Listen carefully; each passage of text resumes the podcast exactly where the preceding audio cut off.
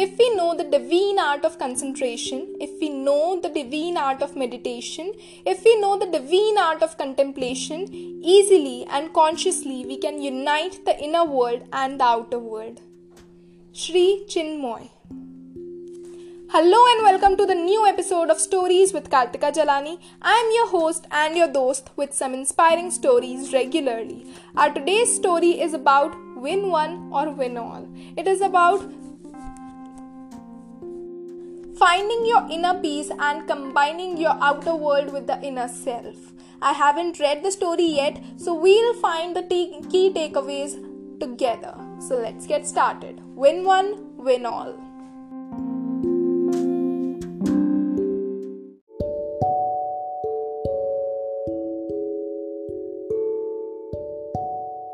Win one, win all.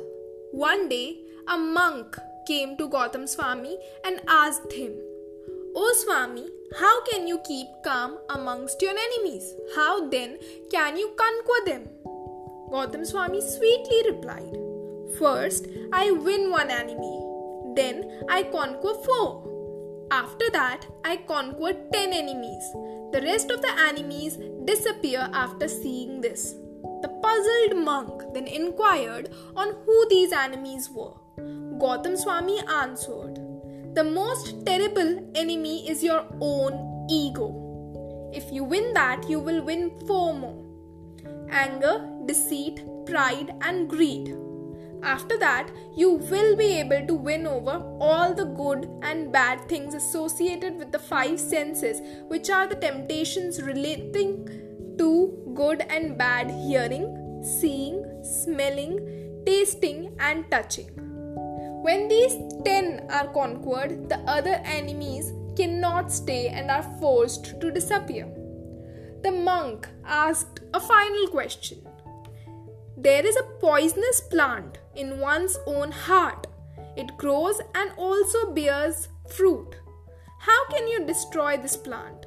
Well, you must root it out so it does not bear the fruit, answered Gautam Swami. This plant is called desire desire for material comfort and desire for worldly pleasure have to go to get ultimate bliss.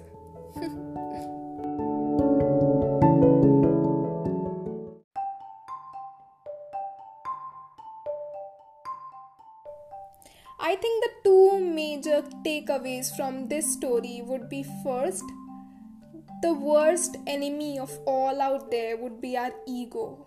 Ego kills everything. And where ego resides, love cannot be there.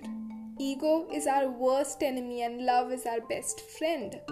We have to have love in every relationship, in every work we do, in every we just have to have love in our heart so that we can be more human and we can do tasks as a human being by being happy and being graceful and grateful.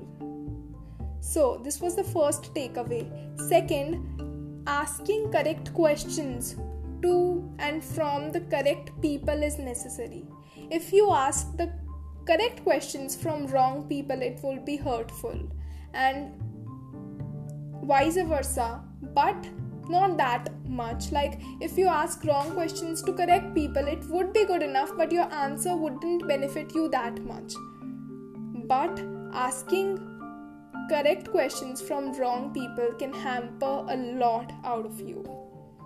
So you have to find out a person who can actually give correct answers to you and know that the person can only advise you and it is you who have to decide whether it is correct or not. So, these were the two major takeaways which I thought were important from this story. What do you think?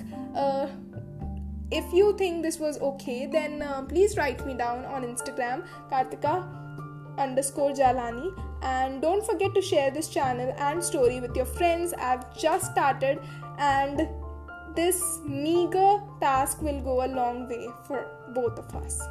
I'm always trying to improve, so if you have any constructive feedback or appreciative message, you can DM me sure on Instagram, LinkedIn, Twitter at Kartika Jalani. I hope you liked today's story, and I'll come again with another inspiring stories tomorrow in another episode of Stories with Kartika Jalani. Until then, be inspired and keep the good work pouring in. Namaste. Bye.